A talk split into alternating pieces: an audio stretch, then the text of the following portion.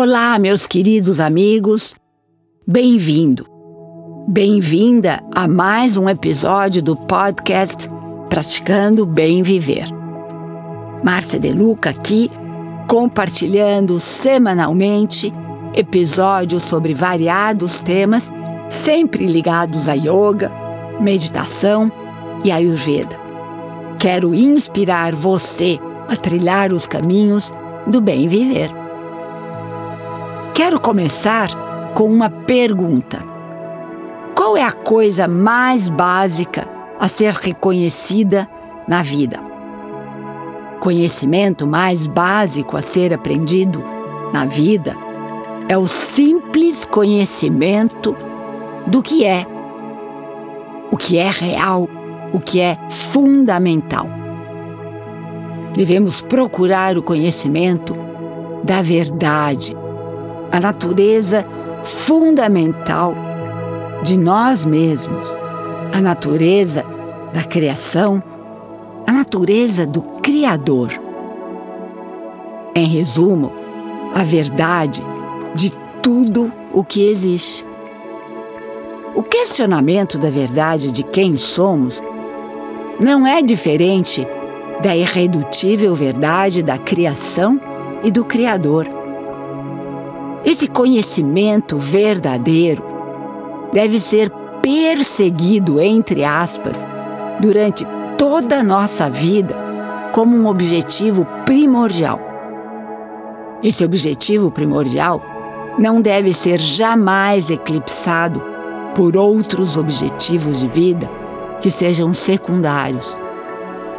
Devemos manter nosso foco nesse questionamento. Mas o que ganhamos com o conhecimento de quem somos nós?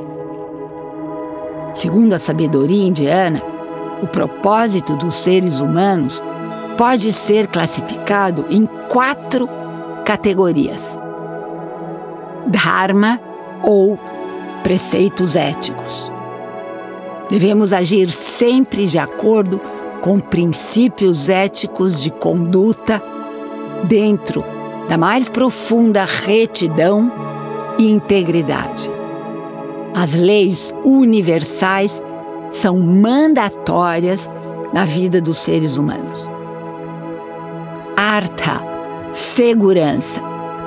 O objetivo de obter coisas que achamos, entre aspas, ilusoriamente, que vão nos proporcionar felicidade como propriedades, dinheiro, possessões, poder, influência, nome e fama.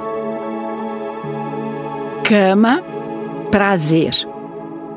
O objetivo de usufruirmos de uma variedade de prazeres da vida, como conforto físico e prazeres sensoriais. Moksha, liberação o objetivo de descobrirmos a liberdade do tempo, das mudanças, da idade, da morte, do sofrimento, das perdas. Olhando sob o prisma dos primeiros três objetivos, o verdadeiro conhecimento da verdade não se encaixa nessas categorias verdadeiro conhecimento se encaixa perfeitamente em moksha, liberação, que representa a liberdade total das limitações dos seres humanos, daquele sentimento de incompletude, do sentimento de inadequação. Libertação das nossas dependências mundanas que são efêmeras e ilusórias.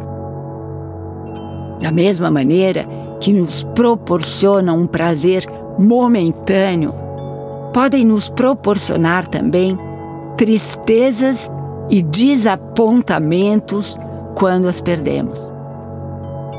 Os seres humanos mantêm sua atenção voltada, como já vimos, para casas, trabalho, carros viagens, que não proporcionam contentamento duradouro. As práticas de yoga e meditação nos ajudam imensamente no entendimento dessa verdade. E um verdadeiro guru pode sim ter um papel importante na nossa orientação para essa resposta. O verdadeiro conhecimento é a única maneira para atingirmos a liberdade, a tão desejada moksha. Todas as outras categorias são limitantes. Precisamos ir além desses conceitos que nos mantêm na ignorância. A verdade absoluta é que dentro de cada um de nós existe um campo sem limites, de pura potencialidade, que tem um poder imenso, independente do mundo de formas e matéria, que nos causa sofrimento e nos mantém atrelados à ignorância que nos limita. E mais uma vez, enfatizo a necessidade do trio Maravilha. Intenção de conhecermos a verdade. Manter o foco e disciplina na prática. E, logicamente, dar tempo ao tempo para chegarmos ao nosso objetivo final. Portanto, não é uma conquista fácil. E aqui quero ressaltar que esse tempo representa ao longo da nossa vida, até o último dia em que estivermos encarnados neste planeta. Portanto, boa prática. Quer caminhar junto com pessoas que estão na mesma vibe? Quer pertencer a um grupo de interação e de apoio mútuo? Venha participar comunidade do despertar. E aqui me despeço com a conhecida saudação indiana: o ser que habita em mim, reverencie o ser que habita em você. E todos somos um. Namaskar.